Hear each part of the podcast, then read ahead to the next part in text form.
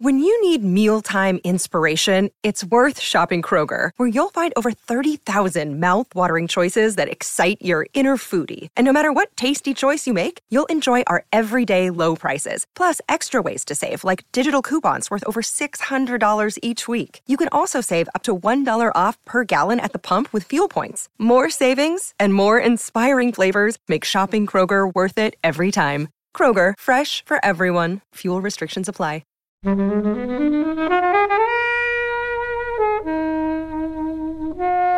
just that perfect mix of being quite gruesome, but not actually that terrifying, but still fascinating. And they're both brilliant. And it's so funny as well. It never feels choppy, it never feels weird, it never loses you. It just clips along. It's great. It's like a cartoon with consequences. It is a good fun time, and it's watching. It is kind of watching a sea of incredibly talented actors just run with it. It kind of fits everything. It's a comedy. It's got some really weird horror element. It's quite a good gateway horror film for maybe young horror fans.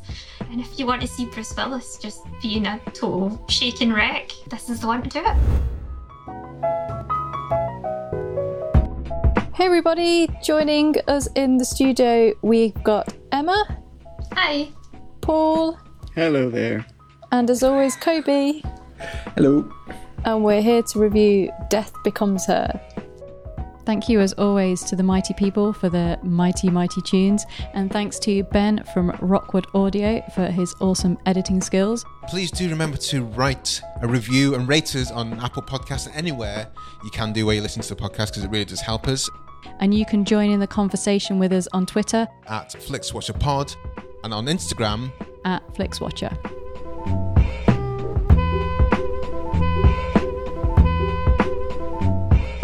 Hello, film fans. Joining FlixWatcher remotely today, we have Emma and Paul. If you could please say hello and tell our guests a little bit more about who you are and the podcast you do, please. I am Paul, and well, she is Emma, and we are the Yearbook Committee podcast. Uh, we are a, a podcast all about teen movies, um, in which every episode we try and pick some sort of theme or topic about sort of teen life, or at least how, as far as it's represented in film, and then we pick three films that line themselves up with that, and then we talk about how good those films are, how good they are representing that topic, and yeah, it's it's a good time, and we churn through a lot of movies with that kind of format. Um, yeah, So it's getting an unhealthy number already. yeah, I mean, we we started like our spreadsheet that we get all of that we made a list of is an absurd number because there are an absurd amount of teen movies out there. Um, so yeah, we'll never really run out of material on that I level. mean, and they keep making them. They keep making them, you know. Yeah, because you had recent ones such as uh, Booksmart in the. Oh yeah, Yep. We've Yeah. done Going Big back. Which is an absolute smasher. yeah. I could watch that right now. That, Yes. That's a great movie. Let's just go watch Big Smart. Wait, hold on. You can, I mean, You've done Big you know, already, haven't you? we have indeed. Have you We've listened done to quite a episode? few teen teen movies, Yeah. haven't we? Yep. Um, yeah, I, I went and it was like, what? did I- Oh, center stage. And I wa- listened to that. One. Oh yeah, we did.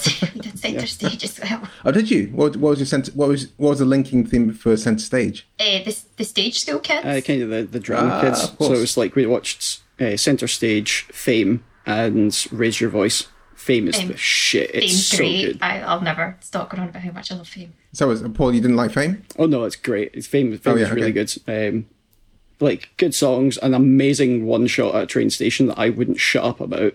Still won't shut up about. Clearly. Um. Yeah. Yeah. Fame's good stuff. Yeah, I remember being. Uh, randomly, it's a film I watched loads as a kid and loved the song. Yeah, I was the same. I feel like I watched it far too young because every now and then when you watch it as an adult, you're like, this is quite grown up at times. And I watched this It at is. like seven. It is. It's one of the things like, Mum, um, why was I watching this? Like, There's dancing, Kobe. You know. I Yeah, don't. but- I don't think it's in my memory. I don't think I've seen it, or at least That's a good time. Not all the way through. it heavily influenced uh, Centre Stage and, and other kind of things that, followed it. Well, thanks for joining us, guys. The Yearbook podcast is a great uh, listen. Uh, do do check it out. Bob, Paul, you also have another podcast. Do you want to tell us briefly about that before we head into Oh, yes. talking about this film today? Um, I'm also one quarter of Fatal Attractions, uh, which is a podcast all about uh, initially 90s erotic thrillers, but then we opened up a little bit and now we're looking to erotic thrillers of all decades. Um, yep, and yeah, so we're we're covering quite the gamut. So it's it's Fatal Attraction, it's uh, Basic Instinct, it's Body Double, um, Perfect Blue. There's all kinds of really good stuff that we cover, and not When you so say good really stuff. good stuff, I mean, do you find yourself hanging your head in shame sometimes when you think, oh, fucking hell, this all... Oh, legit. There's some stuff in there that's absolute garbage and should never be watched by anyone. But we try and balance that out. You know, for again, for every like something like Wild Orchid, garbage, actual trash. Um, there is a Perfect Blue or Eyes Wide Shut or Bound or something that's just glorious. Yeah, we've had Amelie on here, who brought us La La Land, Yep. which Helen was not happy about in any way, shape, or form. I love La La Land. But that not happy with La La Land before Amelie decided to bring it. There's Yeah, nothing she was she wasn't the deciding factor in you not liking it. should feel I should add. So do go back to listen to La La Land um, if, you, if you want to hear what another member of the Fatal Trap pod. But we're here to talk today about Death Becomes It, which is your choice, Emma. Yep. So can you tell us first of all why you chose it, and then you'll have 60 seconds Okay. or less. So first of all, I think Death Becomes Her because again, it's another film I probably watched far too young. Um, I just I love it to bits. It's so goth. It's camp. It's PG body horror. Um, and the, the cast's amazing as well. And we'll, I'll, I'll get into this more, but um, there's absolutely nothing for me not to like about it. Okay, synopsis starting now. um, two rivals discover the potion of eternal youth and are just horrible to each other for the rest of their lives. Done in 10. Well done. Love it. Goldie Hawn and Meryl Streep are basically two like school friends. I think they I think they went to school together. But over the years they've just grown this like really hideous rivalry where everything they do is really to outdo each other. And Bruce Willis is the sort of hapless idiot caught between the two of them. Just sort of pou- bouncing from pillar to post, occasionally literally. It's such a great role for Willis, actually, because this is so against type. For, It's so different, and especially like this was like 1992, so he was still doing like loads of action movie. I mean, not like he's not now, like he's still popping up every now and then, even though he should probably take a nap. Um, like at this point in time, he was doing loads and loads of big actiony things, whereas this is a total quiet character. He's a pushover, total doormat, and it's just great to see him being a quivering wreck for a change. Loved it. What do you think he took it? Was it, do you reckon it was, it was Robert Zemeckis said, hey, I've got a film for you? And it's like, yeah, I'll, I'll be in the film. I, I've got no idea, but it was a great choice for him to do it anyway. Maybe just wanted a wee break. Maybe it just felt like fun because I think that's one of the real strengths of the film is that it's not too serious. It hmm. knows that it's kind of daft at times, but I think that's kind of what's magic about it. So I think maybe everybody, like, they certainly look like they're having a good time. Where, where are you in this, Paul? Uh, I I really enjoyed Death Becomes Her. I actually saw this one in the cinema, so I was ten uh, when I saw this one, and yeah, exactly that. It's it's a great time. I mean, like as you say, it it really demonstrates how good Bruce Willis can be when he's awake, and to have uh, to have people like Meryl Streep and uh, Goldie Hawn just channeling some proper like old Hollywood style feuding just into like hyper glamorous bitchiness with shovels. God damn, that's like how can you not like that? That's that's a great time. It's just no holds barred as well. Like, it's really vicious. It's, it's really nasty at times, both verbally and physically. I'm very jealous that you got to see it at the cinema. Um, I also saw this when I was younger and absolutely adored it. It's just that perfect mix of being quite gruesome but not actually that mm-hmm. terrifying, but still fascinating. And they're both brilliant. And it's so funny as well. There's one of my favourite lines is when Madeline and Bruce Willis are in the car. Can't remember Bruce Willis's character's name. What's his character's name? Yeah. Ernest. That's it. And she just says to him, "Could you just not breathe?" and it's just, it's brilliant. It's fantastic. It's an Oscar winner. Won the Oscar, rightly so, for best visual effects, hmm. and it's it's brilliant. And it's it's so sprightly, and it's kind of it's it's like a zombie movie, except no one ever talks about them, them being a- actual zombies. And yeah, it's brilliant. I love it. I love the dresses they wear, and Is- Isabella Rossellini is like bejeweled, Yeah. barely covering her. It's getting held up ju- through just sheer willpower. That's the only way that's staying on her. It's amazing. And there's a point where she takes a pen out of it. Where was she keeping that? Yeah, I, I saw this in the cinema as well, and So I was 12 and I saw it. I think, I'm not sure if it was Bruce Willis I went to see it for or Goldie Hawn, who I was probably a bigger fan of at the time. Um, but I didn't, I just didn't understand it at all. It, this film made no sense to me whatsoever as a 12 year old. For me, I think it, it totally makes more sense as, as an adult. So I was, I was interested to hear you, Paul, say when you saw it at cinema at 10 that you, Yeah. you vibed off it. And this for me, at the time, I don't think I would have registered that Robert, Robert Zemeckis was the director who's behind my favourite films at the time, Back to the Future and like Who Framed Roger Rabbit. I don't think that would have been a driver for me to see it. But I think it just, I, I just remember being advertised everywhere and some, some of the scenes being funny. But for me, I think the whole kind of piece, the whole kind of story is super dark. And as- as a kid, I was like, sorry, what's going on here? This is, this is really, this is really weird, Dad. Why did you bring me here? But as an adult, it, it, it, it really ties in together. It really ties in all the pieces together. So I don't think this is a kids' film. Well, for me, it wasn't a kids' film to get the most out of it. In the same way that I saw Parenthood with Goldie Hawn and Steve Steve Martin, didn't get that as, as a kid. But I love both Steve Martin and Goldie Hawn and, and um, the House Sitter.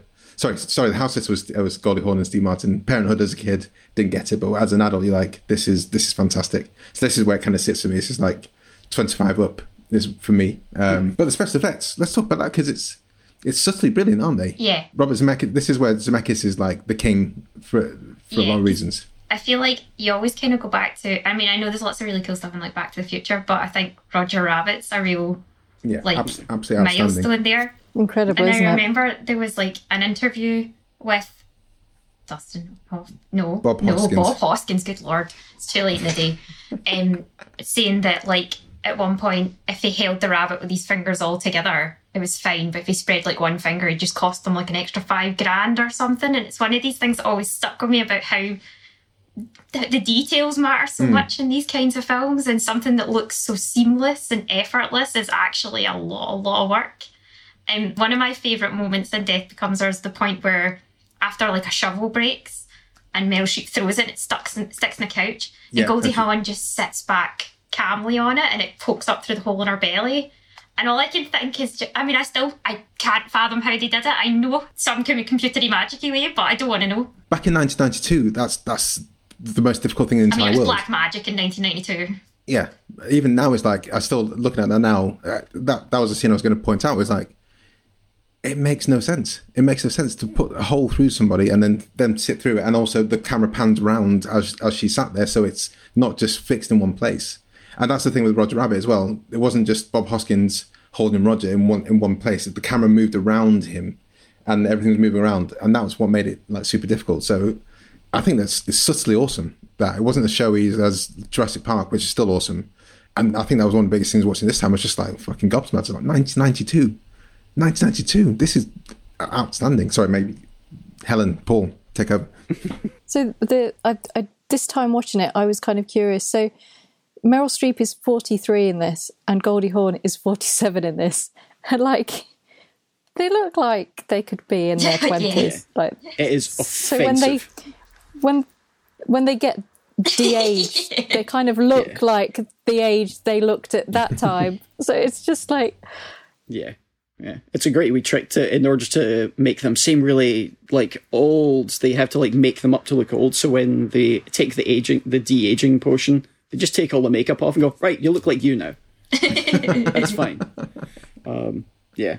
It's, and it's, it, it spans quite a long period of time. The film there's like a, a time jump and then a time jump and then a massive time jump, but they still look like Goldie Hawn and Meryl Streep. It's kind of on a, on a weird kind of level. There's there's a certain degree of like you feel like an aspect of the pacing of the film shouldn't work because it makes such bizarre time jumps. It'll spend a little bit of time here, and then it'll jump three years, and it'll this little time here, jump five years, little time here, jump another few years, and the bulk of the movie is over the course of a day, a day and a night.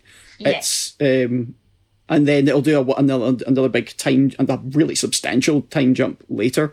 And yet it never it never feels choppy. It never feels weird. It never loses you. It just clips along. It's great. because Helen gets to experience her eternal youth for like about 10, 10 years, 10 maybe a bit longer, whereas hmm.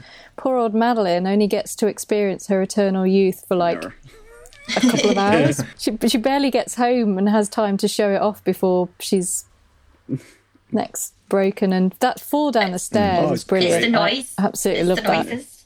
Yeah, it's so good. Like all the crunching and skittling down, and I remember watching the first time watching it, and when she kind of like gets up, it's so brilliant and grotesque, but hilarious. Even just the way it's edited, good. because the like they really elongate, so it makes it seem like the staircase goes on forever. Yeah. Yeah. Same at the end as well. Like the, these staircases are just like they're four steps long, and yet it takes you forever to fall down them. It's great. it's great. Um, I love as well just the way some of it's framed because there's times where they clearly like, okay, we're having a conversation here, but we want you looking at the back of the room. Yeah. Um, and sometimes it's like split diopters, and other times you can tell it's because they're fudging around the special effects, so it's just a bit fuzzy, but that almost makes it creepier. There's just this thing moving in the back of the hall. Yeah, that that's the classic one where uh, Ernest is on the phone. Uh, I did it, I did it, and suddenly Helen pops back and she's Yeah. she starts moving around. And again, yeah, And back it's, in the it's 1972. watching her get up. It's like watching Bambi learn how to walk. it's just so But like horrifying, like really janky and weird. What rating was this when it came? Well, it must have been at least a PG. It must have been a PG actually, because uh, I'm not sure. I think it was a.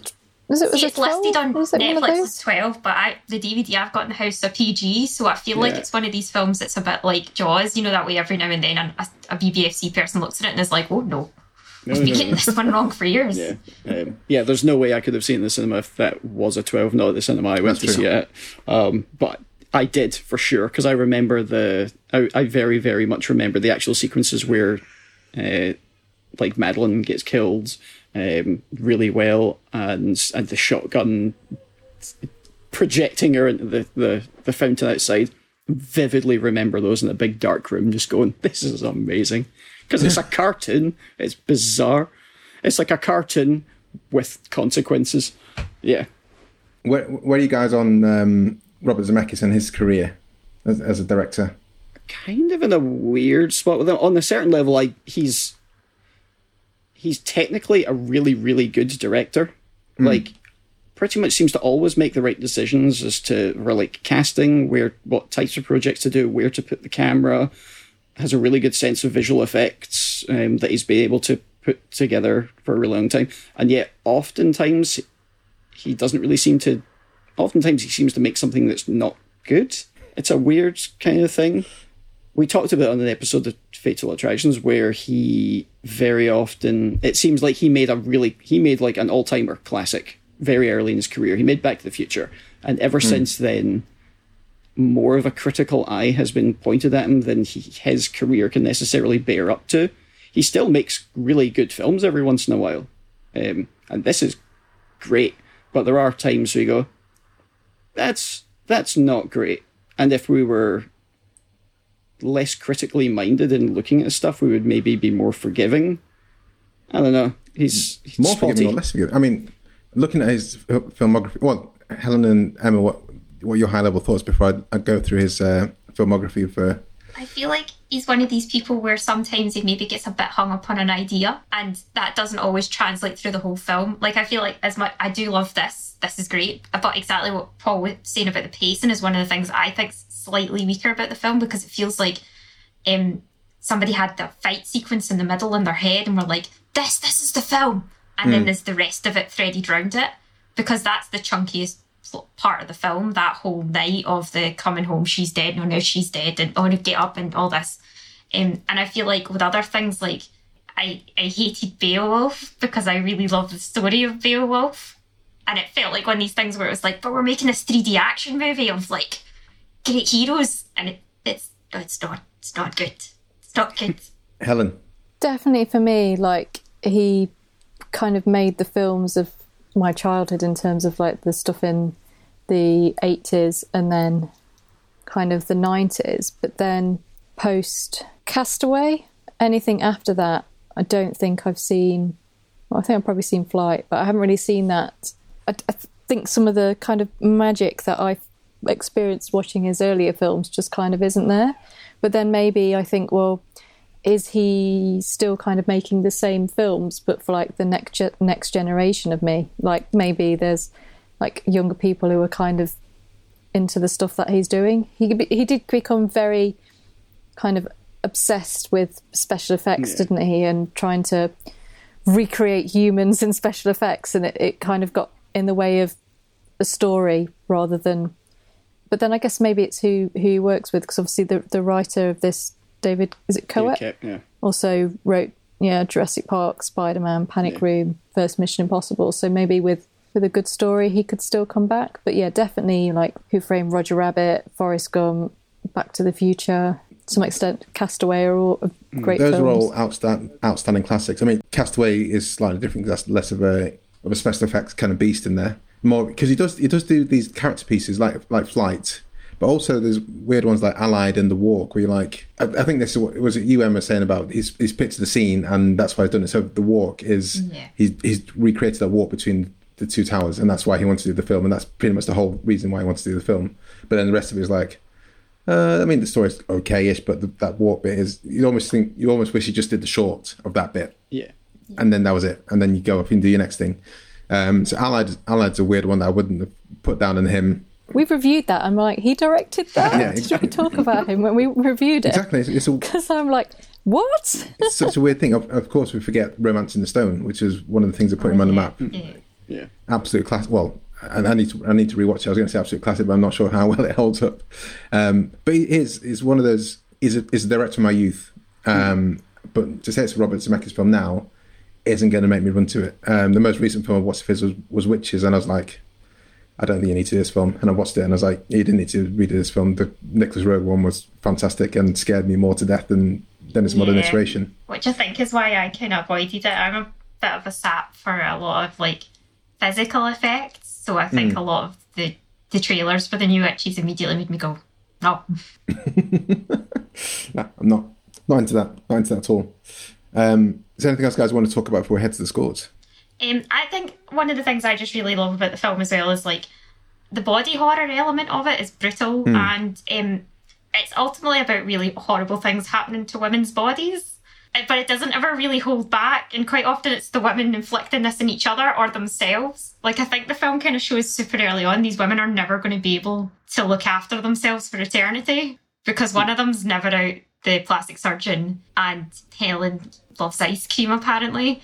So I feel like it's one of these films where super early on they're like, these are going to look like haggard old queens by the end of the film. That was quite start, quite shocking to me when they pulled up the veil at the end. I was like, fucking hell, that's Yeah. that was Falling really with your makeup on. Yeah. That's what happens when your fingers break off. you can't put them back on. How can you possibly apply mascara in the same dexterity if you're missing some of your fingers? Scores? Sure.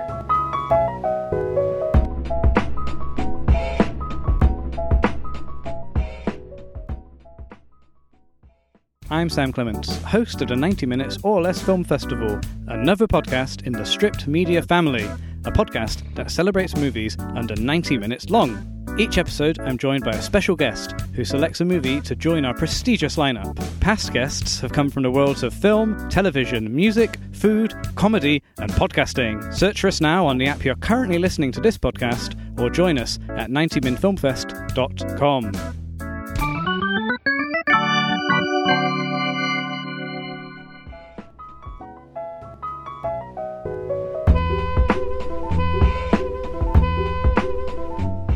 Welcome to the Flixwatcher scores. All of our scores are out of five. You may have decimal places if you wish. And uh, we'll start with you, please, Emma, with your recommendability. Um, well, I'm going to say five because it's great. Um, I think it kind of fits everything. It's a comedy. It's got some really weird horror element. It's quite a good gateway horror film for maybe young horror fans. Plus the cast. And if you want to see Bruce Willis just being a total shaking wreck, this is the one to do it. Uh, Paul. Um, I will. I'll go quite high. Maybe not quite as high as Emma. I'll probably go with four because it is a lot of fun. There are maybe some things that would maybe sort of drop against some people because some people might find it too cartoonish until they can't really sort of dig into it, or maybe they'll find the pacing of it. But it's it's a it is a good fun time, and it's watching. It is kind of watching a sea of incredibly talented actors just run with it. So four. Helen. Um, I'm so happy you picked this, Emma. I think this film is brilliant. And I really like what you say about it being kind of like a gateway horror because I definitely feel as though it was a gateway horror, or at least kind of gateway sort of comedy hmm. horror as well. But I think it's brilliant. I think there's a there's a lot in it for kind of everyone really, and even for kind of a serious film fan. It's such an interesting performance by Meryl Streep because she kind of hasn't really done anything at all like this, and they're just it's just a, a fascinating piece of cinema from from that kind of time as well, and it's so there's some like wonderfully campy moments like the the songbird song that she has at the start is just Oh, it's, yeah. ridiculously off the chart camp it's brilliant like you could almost imagine like some kind of like musical coming out of this or something i think I it's feel just like some drag performers have totally embraced this, right? Like Jinkx and Oh, yeah, BenDeLa for from sure. Drag Race have both Yeah. done bits and pieces. It's it's it's just timeless so yeah absolutely a five from me I'm going to go for 4.1. I think it needs a not 12 year old uh, Kobe and afterwards. um, but af- yeah, after that, if you if you're for a bit of fun, then absolutely.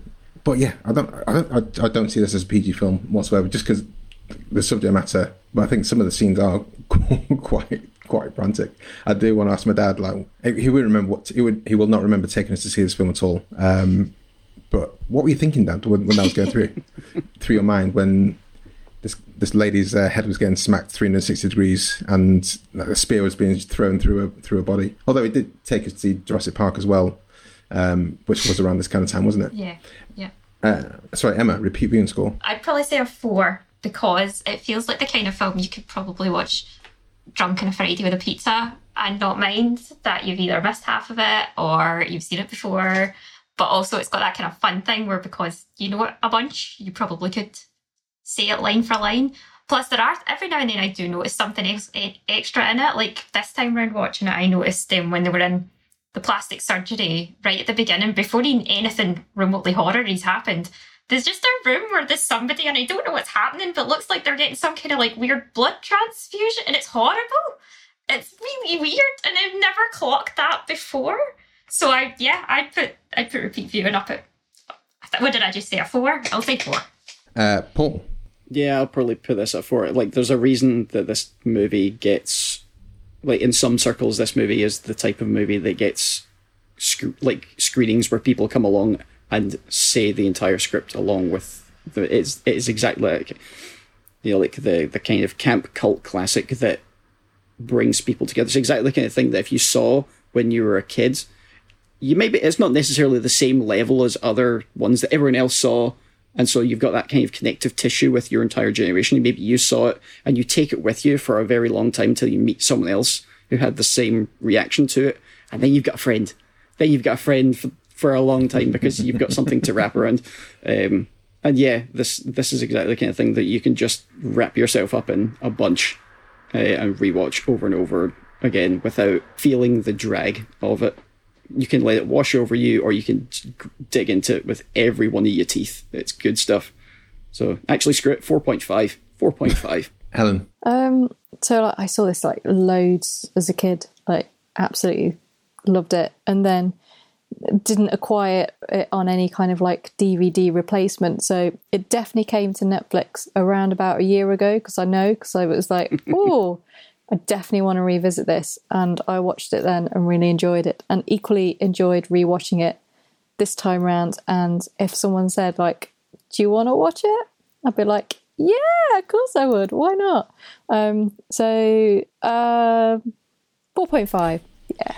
Uh, I don't think I'm going to watch it often. Uh, I'm to go 2.5. I think once every can, five years would be good for me. Like I say, I appreciate it more as an adult than as a as a 12 year old in the cinema. A small screen score. Let's go for Emma.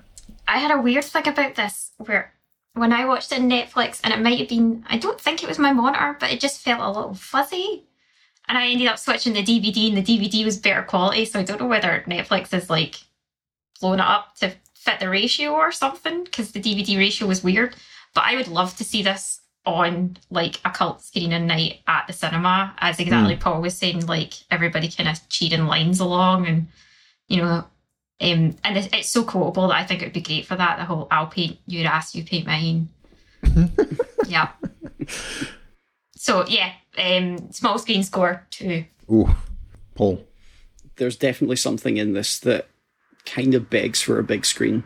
Even just aside from like the watching it with a crowd of similarly minded people, there's something about it that's given that it's about given that it's so like highly camp and it's about incredibly large as life characters who are grasping for like immortality and glamour and all like that shit begs for a big screen to just to have just to have them fill that. I mean, like the the Meryl Streep uh, musical number in and of itself demands height, scale.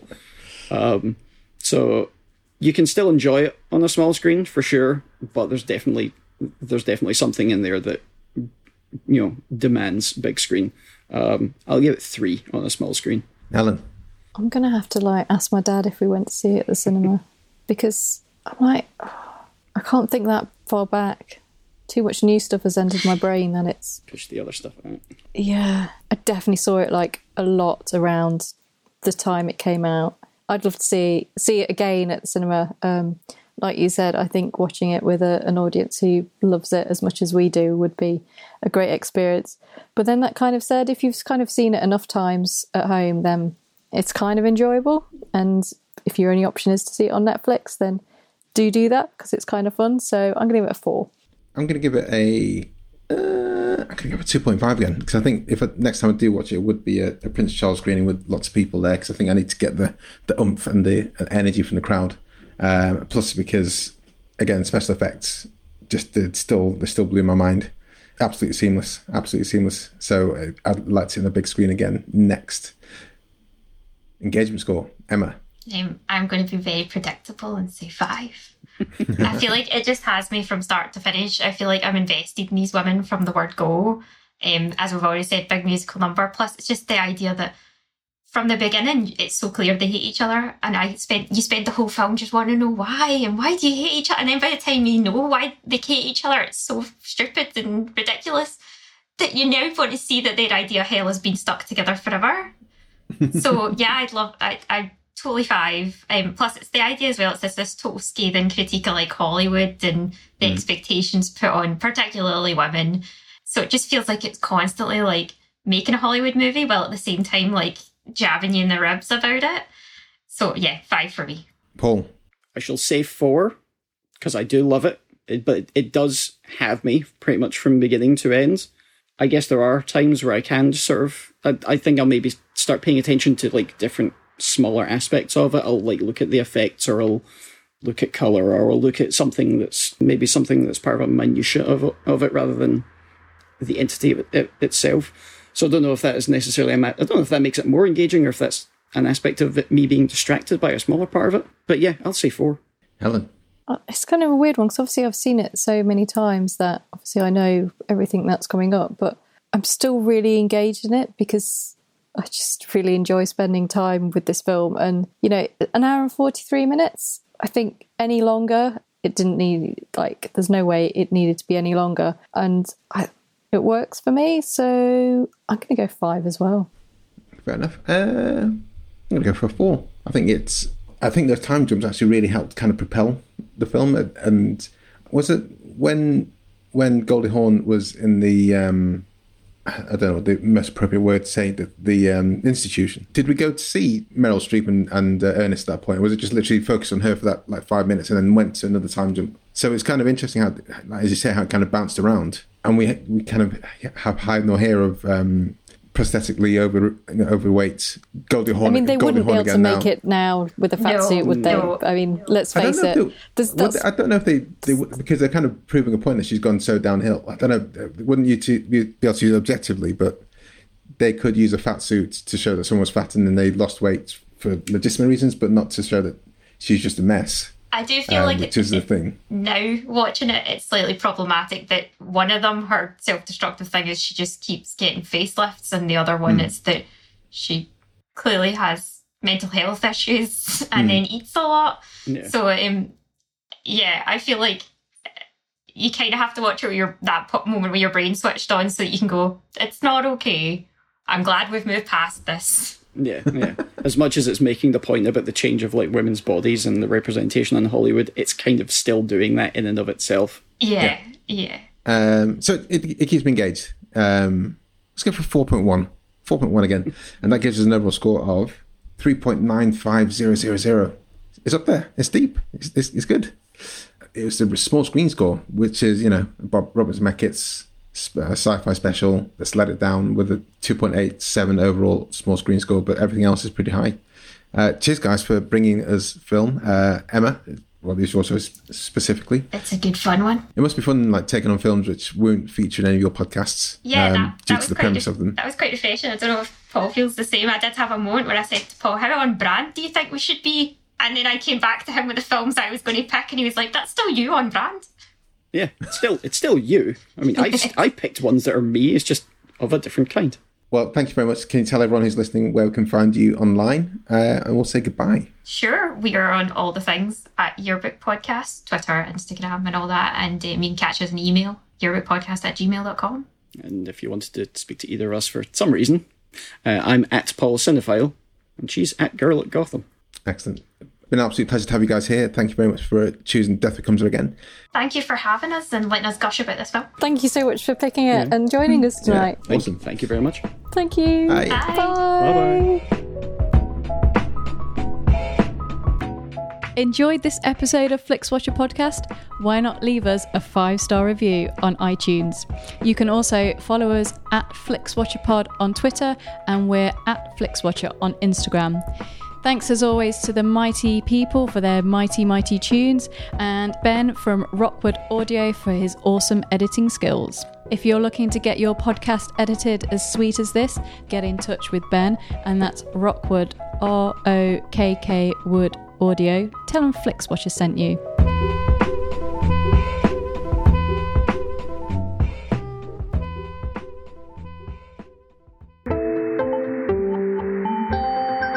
You just heard a stripped media production.